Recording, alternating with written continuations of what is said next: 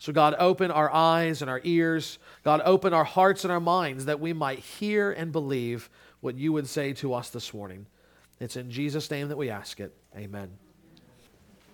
Well, it is uh, good to be back after having been away for a few weeks and uh, to be back in uh, the pulpit, not just listening to uh, sermons, as wonderful as that was, uh, but also now being able to uh, preach a sermon again.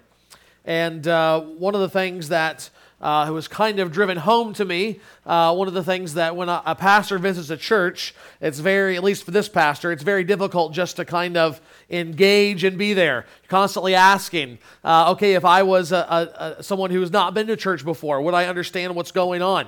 Uh, are the songs singable? Is the is the preaching accurate? There's lots of kind of things going on in the back, at least my mind.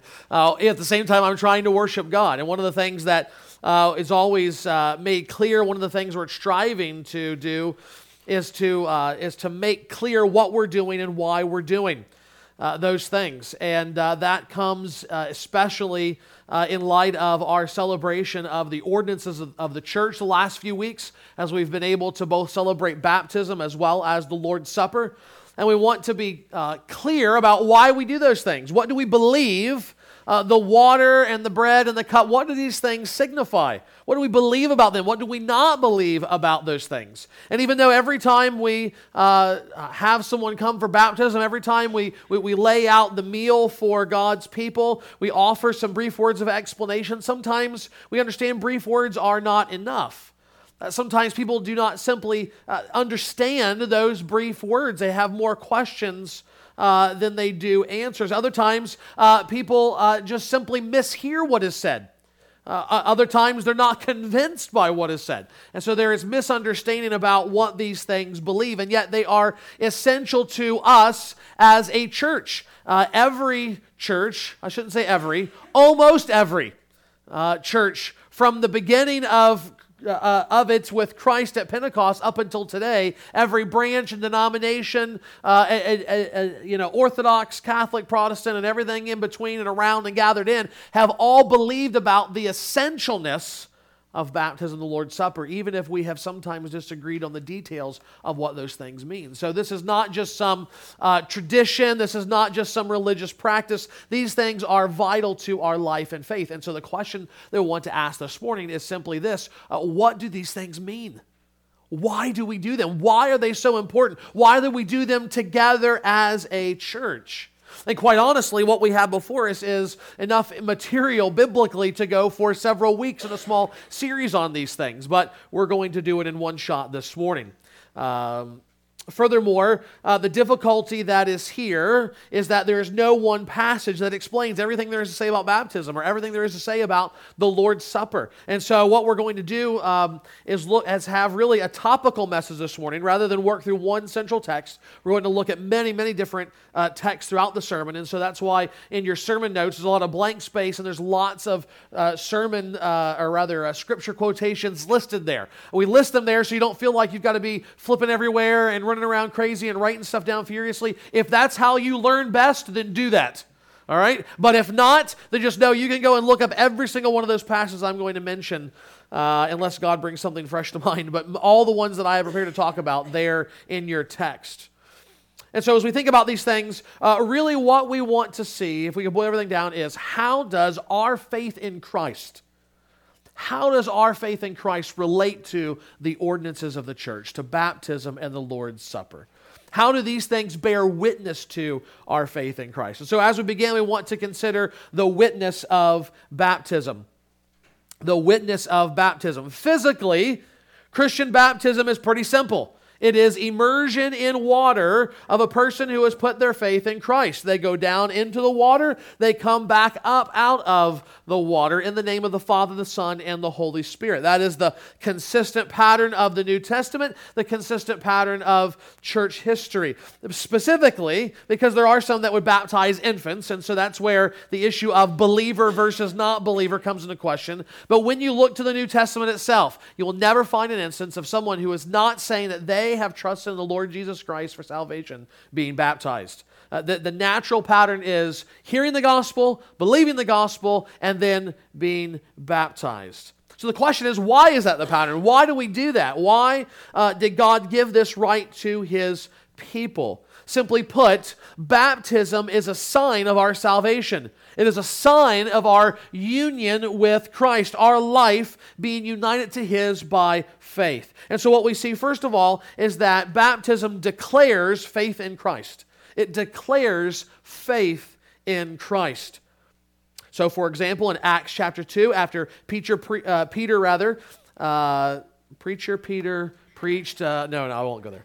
Uh, after Peter preaches a sermon uh, to several thousand Jews, all gathered together, and many of them believe. Luke says this So those who received his word, that means they received it, they believed it, they accepted it. Those who received his word were baptized. And at, there was added that day about 3,000 souls. That's kind of the, the, the envy of every preacher to be able to preach a message that results in 3,000 people believing and being baptized. But then again in Acts 8, the people believed Philip as he preached the good news about the kingdom of God and the name of Jesus Christ. And in the name of Jesus Christ, they were baptized. And again in Luke 8, or excuse me, Acts 18, Luke tells us that many of the Corinthians, hearing Paul, believed and were baptized. Are you sensing a pattern here? This is the consistent pattern throughout the New Testament. And sometimes uh, various bits are, are, left off simply because uh, Luke, for stylistic reasons, has just kind of given us the summary. But what we see over and over again is the preaching of the gospel. Some hear, believe the gospel, put their faith in Christ, and the result is then that they are baptized. Okay, as normal practice, no one was saved in Christ who was not baptized, and only those who believed were baptized. And so, as Bobby Jamieson, one pastor, has recently written, baptism is where faith goes public. It's where faith goes public. When we come to believe that salvation is found in Christ alone, that we indeed are in need of salvation, that we are sinners separated, cut off from God, that, that we do not live in a relationship with God. We don't know Him as we should. He does not know us as He should. And we look to Christ to solve that problem, to provide the remedy that we need for the forgiveness of sins and eternal life fellowship with God. Then the result is that we declare that faith publicly through baptism. Now, the last few decades, especially, you could probably push that back maybe even to uh, 100 years, but certainly in the last few decades, it's been very popular to talk about uh, a public profession of faith that then leads to baptism. So, the way we profess our faith is by either walking to the front of the church at the end of a service, or by raising our hand at a, at a camp meeting, or, or, or, or in some kind of a public preaching event. Um, some will even say signing a card and leaving it in the, uh, in the offering as it comes by. Those things are our public profession of faith that lead to our baptism. But that's foreign to the New Testament. Completely foreign to the New Testament. Baptism is our public profession of faith when it comes to what the teaching and practice of the church was in the New Testament. Now, that doesn't mean that they're simultaneous. It doesn't mean there may not be an extended period of time but, but between someone saying, I, I, think I'm a Christian. I, I, put my faith in Christ today, and when they're baptized. But what it means is, according to the New Testament, no one was considered a Christian until they were baptized. That is how they declared to God, His angels, the watching world, and the church I am a believer in the Lord Jesus Christ. Baptism is a visible picture of one's turn away from sin to Christ. It is a symbolic way of saying, I renounce my former life, I repent of my sins, and I trust in Christ alone for salvation. Now, why did baptism come to have that kind of prominent role? Where did it come from? Why did it have this idea to even do that? Very simply, it came from Jesus himself. I mean, you read the end of Matthew's gospel, Matthew 28, and he says that you who have trusted in me, you disciples, are to go and make more disciples, and part of that is baptizing them in the name of the Father, the Son, and Jesus Christ. So the reason why the apostles and the church took baptism so seriously was because Jesus commanded it. It wasn't just like, oh, here's a cool thing. Let's just come up with something that, you know, uh, we couldn't do the secret handshake and that's no good, you know, because people will forget and mess it up and then it'll be all messy. Or we can have everybody wear a certain kind of clothes that gets expensive. Oh, we'll come up with baptism. That, that seems obvious. No. Jesus said, after a, a, a, we don't have time to go into it, but after a very long line of, of, of symbolic baptisms running all through the New Testament, From, from Noah all the way down to the Exodus, uh, to, to Naaman, a pagan king, uh, uh, being healed through going through water, that there is this symbol of experiencing and being rescued from God's judgment through the passing of water. And so Jesus said all of these things in the Old Testament that dealt with this kind of salvation from judgment through water is pointing forward to this that my disciples are going to declare that they are my disciples. They are going to show the world and the church that they belong to me by being baptized or being immersed in water and coming back up. Thus, baptism plays such an important role because it signifies salvation in Christ. It signifies salvation in Christ. Now, if we're in the con, you know, if, if I meet you for the first time and and and, and uh, you know for whatever reason I'm wearing a you know maybe the the, the team who didn't win, uh, you know, and we're commiserating about how terrible it was, or maybe I'm wearing the team who did win yesterday, and you're and we're celebrating about the, the amazing victory, uh, you know. But I've got my hands in my pocket and we're talking, and, and the conversation gets going, and you say, you know, are you married? Do you have a family? And I say, oh yeah, I'm married, and I hold my ring up. Now, in that moment, that's really all the evidence you need, right? I mean, who wears a wedding ring, uh, uh, uh, normally anyway, who's not married? But is that all that there is to marriage? If that was true, I would not be married for very long. Uh, there is lot, there's a lot more to, to a good marriage, to a healthy marriage, than just wearing a ring. There is love and commitment and intimacy in marriage. There is the understanding that I am seeking to fulfill all of the promises I made on my wedding day promises of fidelity and sacrifice and so much more. But, but all of that is understood by simply saying, I'm married. And visibly displaying what the pastor at our ceremony said was a token of our love and affection and commitment to one another, placing the ring on the finger. It was a sign that we are committing one another to one another in our lives. And likewise, that's very much how the New Testament treats baptism. Uh, when, when you look at the whole Bible, it's clear that anyone who is saved is saved because they come to believe in the promises of God. Now that Christ has come, it is those promises about Him that we call the gospel. That it is only through Him that we can find forgiveness and life and salvation with God. There is nothing that we do, there's, there's no kind of work that would earn God's forgiveness. It's not like, you know, we could uh, uh, live a really good life and at the end God says, sure, come in. You, you, you deserve heaven. Nobody deserves heaven. Nobody deserves heaven. The Bible is consistent from beginning to end that any salvation that comes to us comes by God's grace. It's a gift that we don't earn. Nevertheless, when the apostles speak of our salvation in Christ, they often just talk about our baptism because it is so closely associated with salvation. Remember, we said everyone who believed was baptized. And because of the visible picture of baptism, they can talk about baptism as if that's our salvation. Just like the wedding ring can be talked about as if it's marriage. So consider some passages from number the first from Romans 6.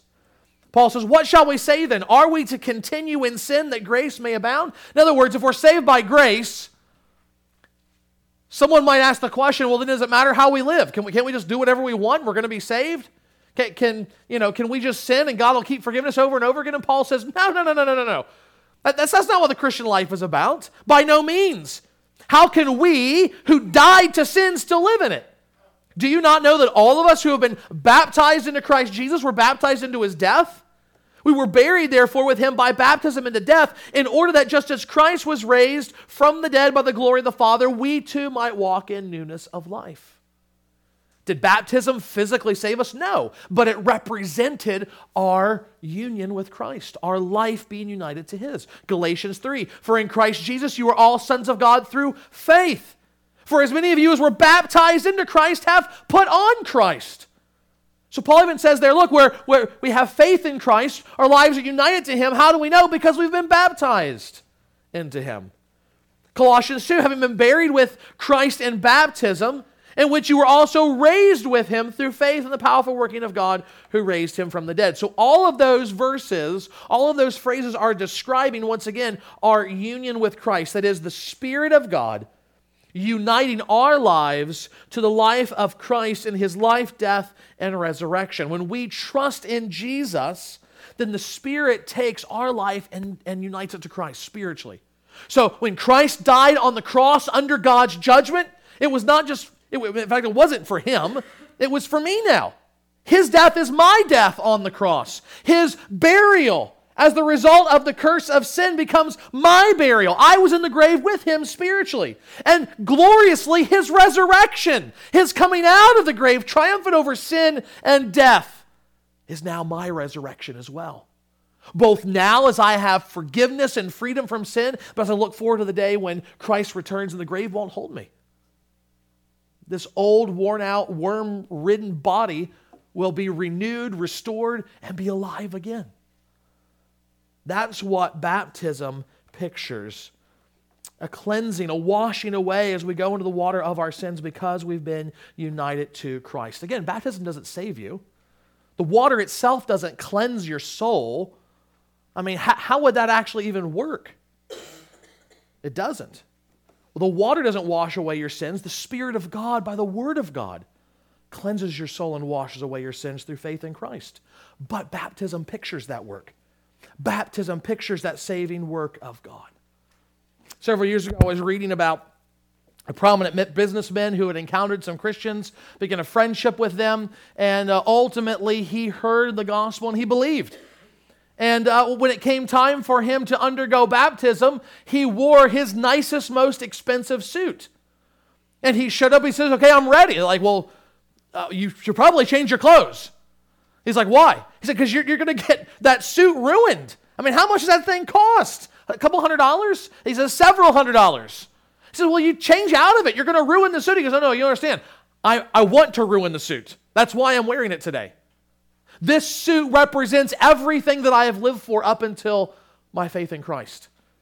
The struggle for money and for, for power, for, for financial security, and for, uh, for, for prominence in the community, all of that is represented in this power suit.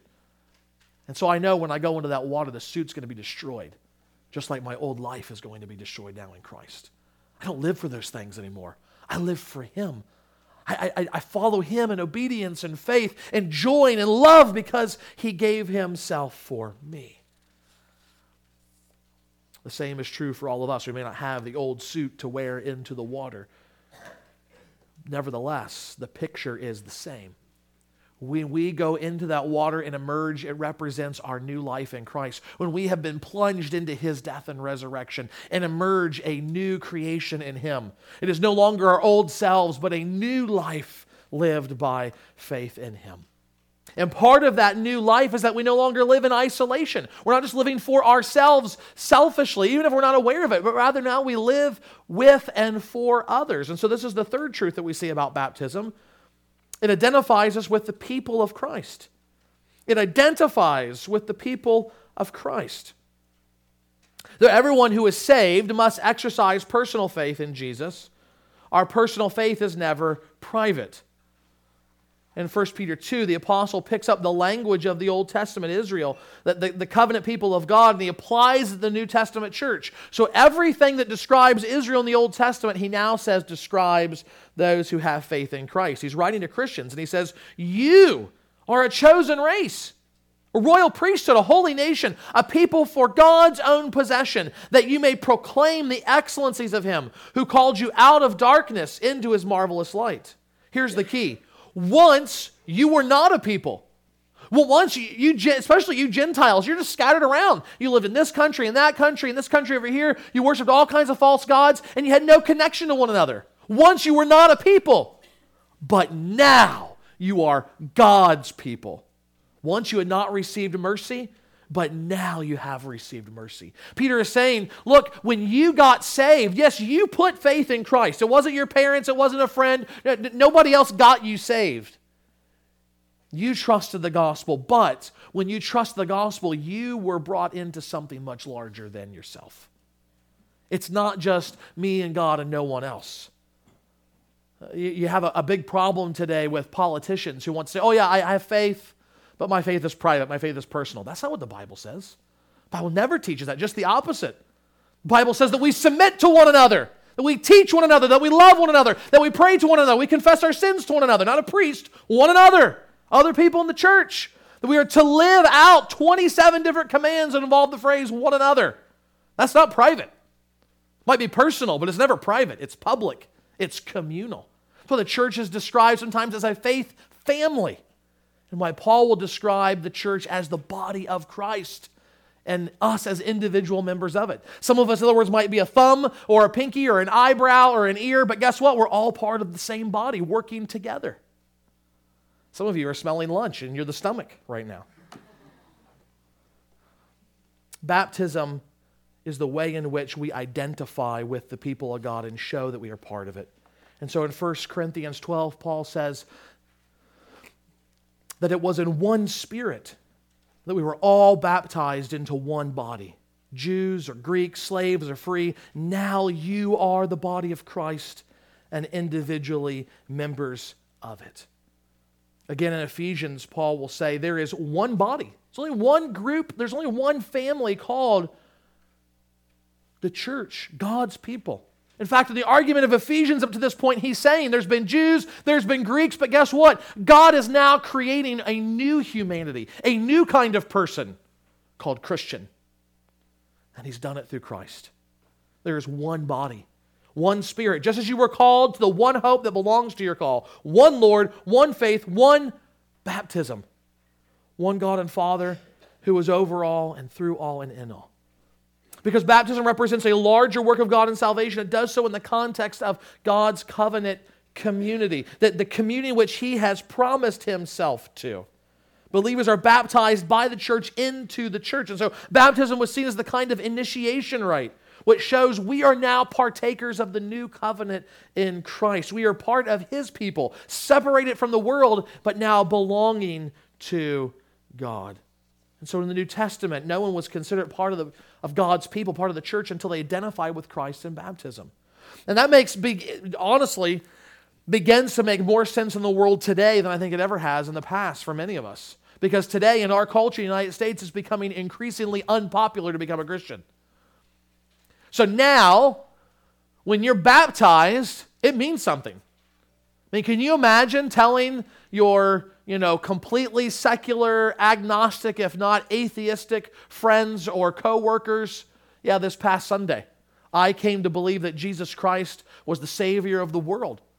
That this Jewish man who lived 2,000 years ago was not just a Jewish man, he was actually the Son of God. He was not just a religious teacher or a great moralist, he was the fulfillment of all of God's promises.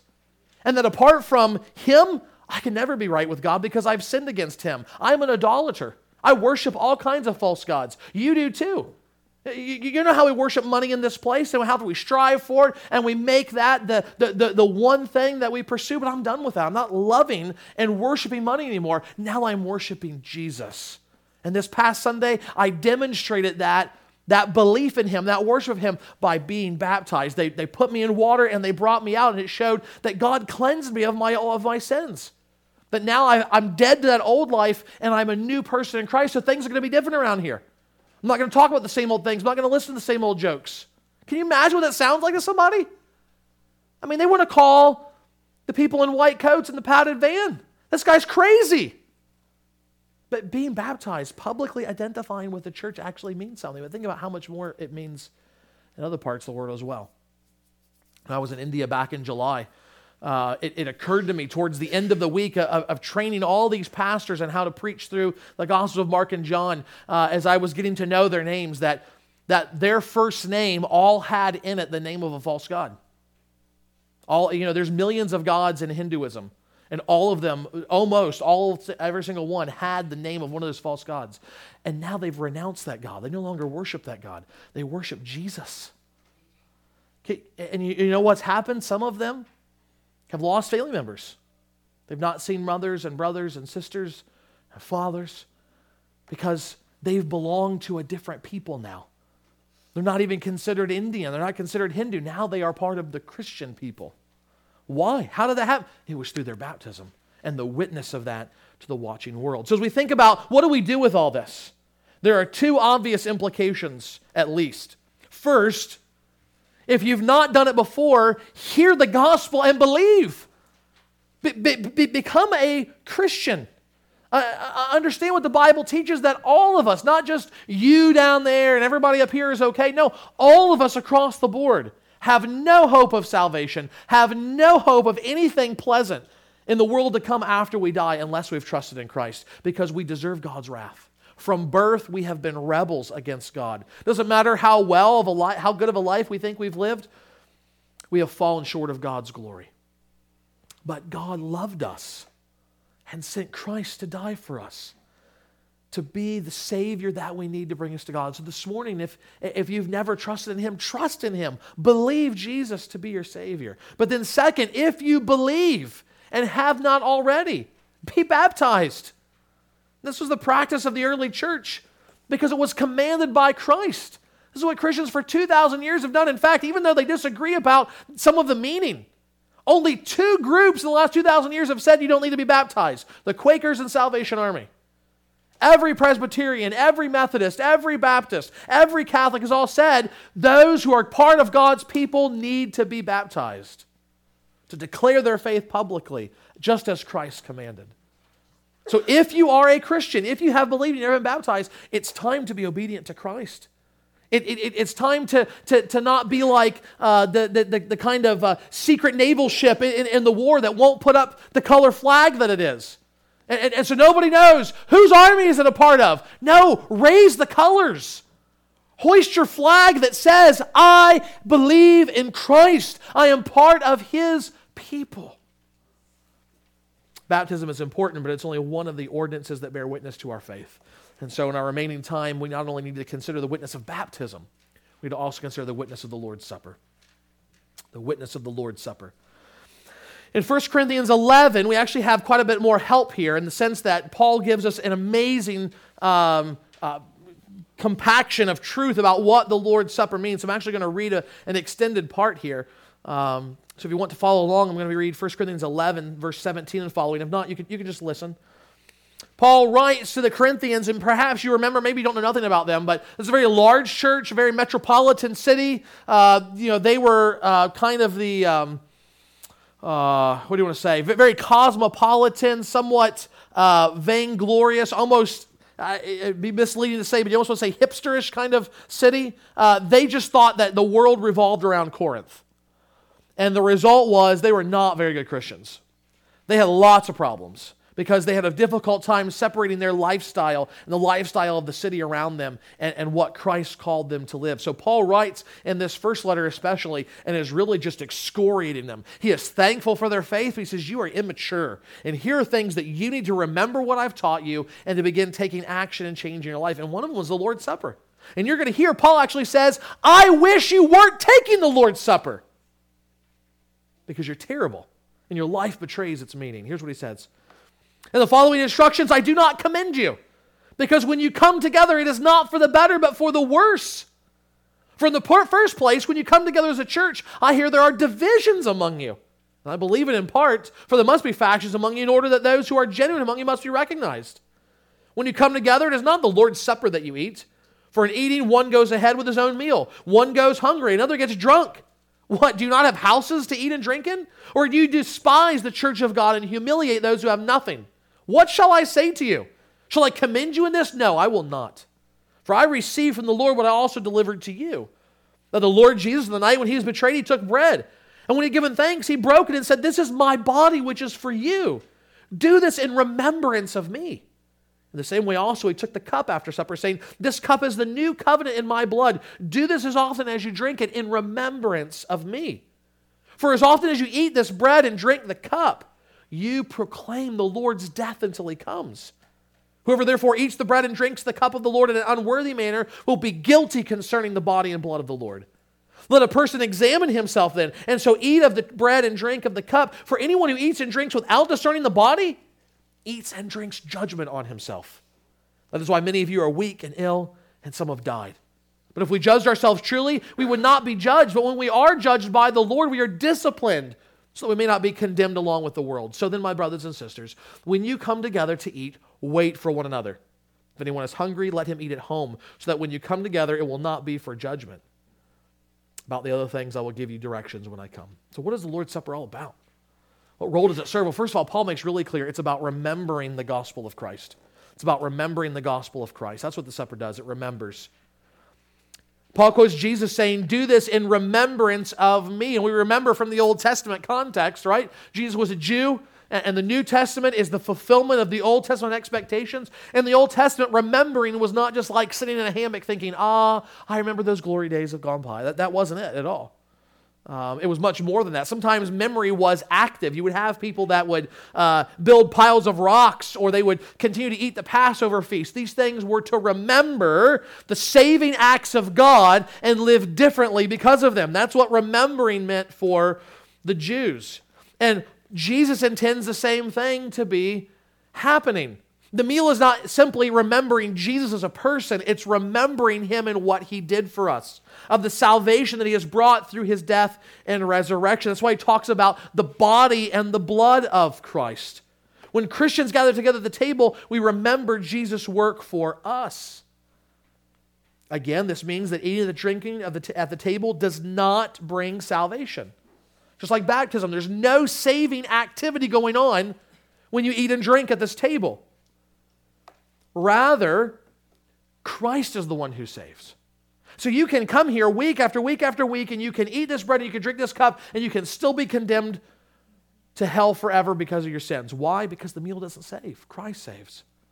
And the meal reminds us of Him and His saving work. The meal reminds us of the offering of his life for us. We, we, we break that bread from one loaf, first of all, because, it, because we are one loaf. We are one body in him. But we break that bread to remember Christ's body broken for us on the cross. We pour out the cup, remembering of Christ's blood being poured out for us on the cross. He was a sacrifice on our behalf.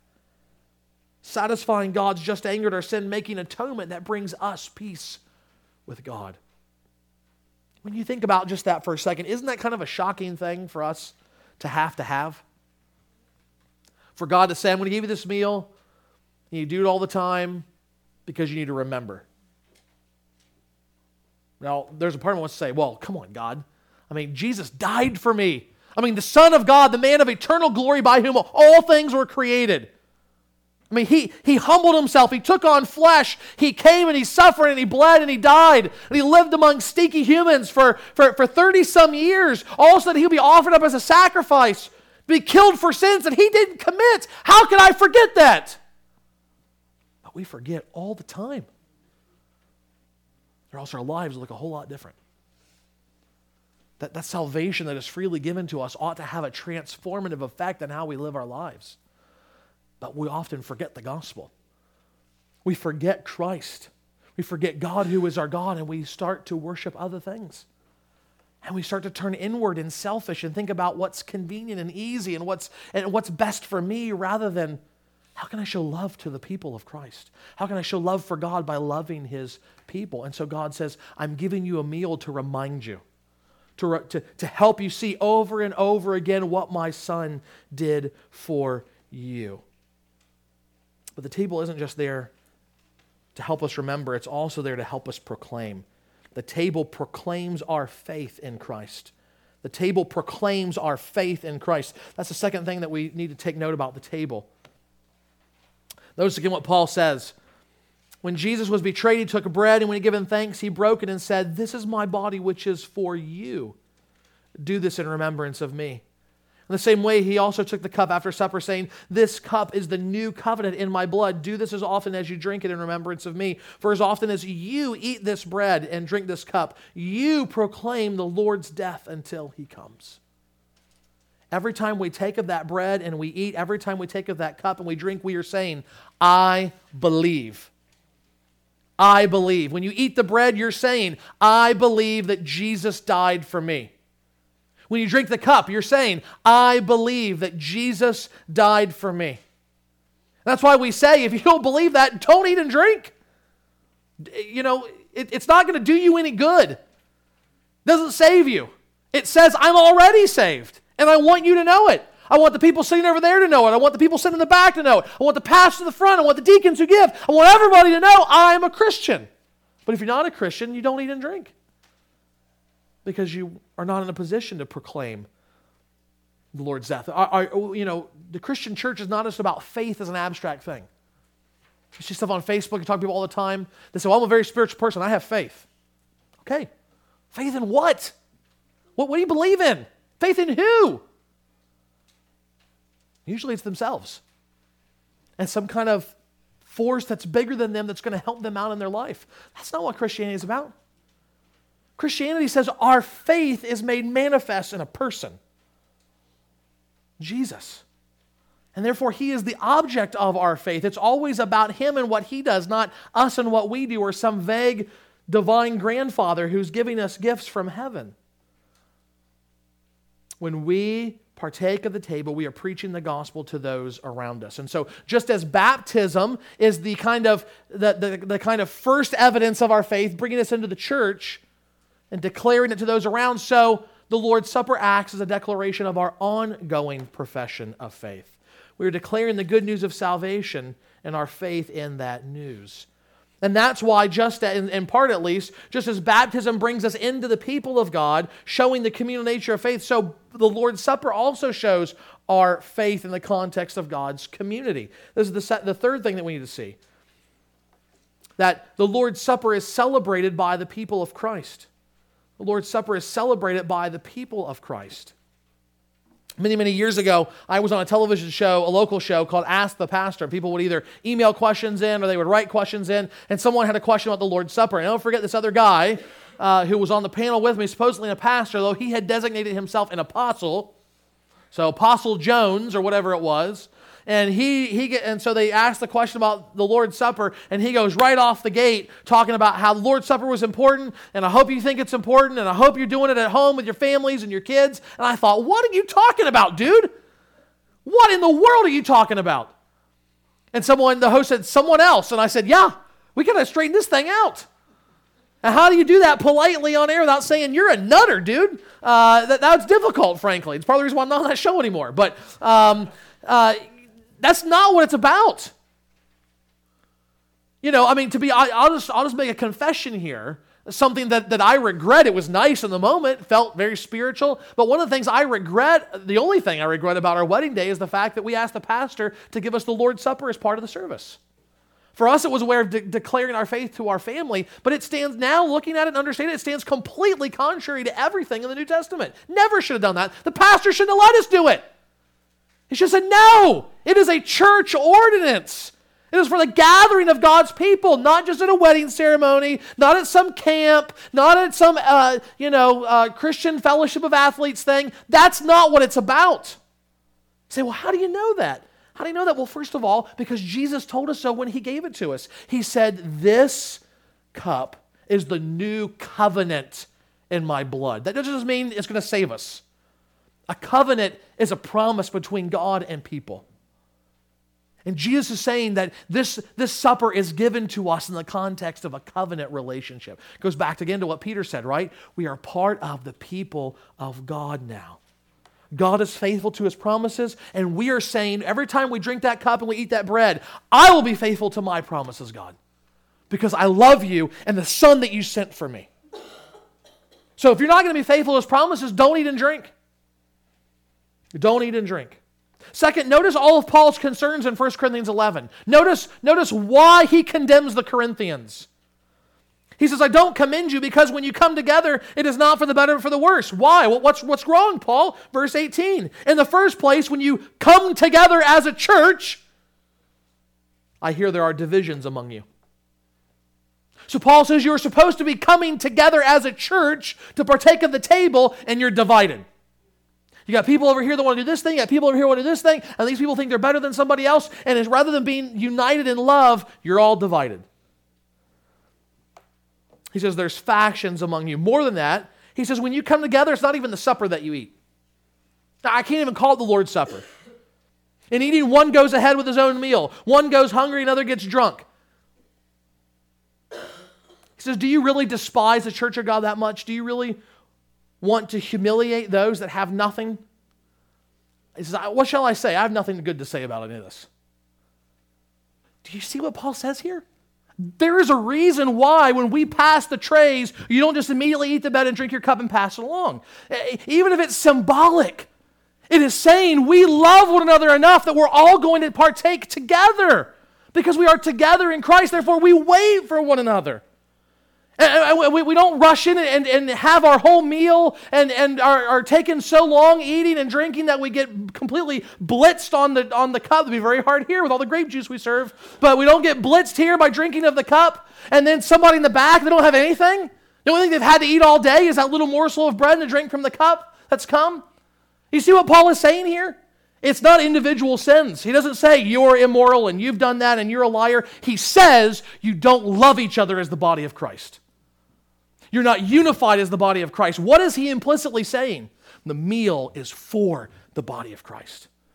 The meal is for the gathering of God's people as a church. And so if we back up into 1 Corinthians 10, just one chapter before, Paul talks about in the bread and the cup, we are participating together in Christ. It's a word that we translate elsewhere as fellowship. Once again, it's not about uh, me as an individual saying, I'm going to drink this, I'm going to eat this. In fact, what does he say later?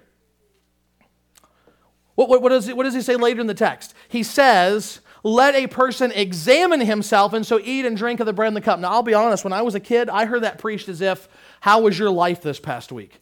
How was your life the past month? Or in the church growing up at, the last quarter. I mean, I have a hard time believing now there's that long we took Lord's Supper, but um, what was your life like? Have you been living faithful for Christ? it's like, oh man, no, I, you know, and it's just like this intense, like almost, you know, just sweat pouring. I got to pray. I gotta That's not what Paul. Read the next verse. Anyone who eats and drinks without discerning the body. What body is he talking about? The body of Christ, the church.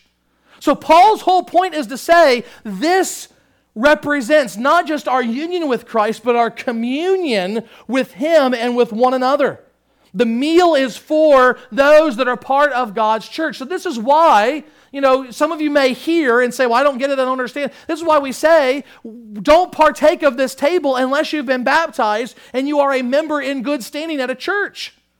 Because that seems to be the very natural, obvious qualifications that the New Testament itself gives when it comes to participating in the Lord's Supper. It's not just me, it's about the body of Christ, about the church.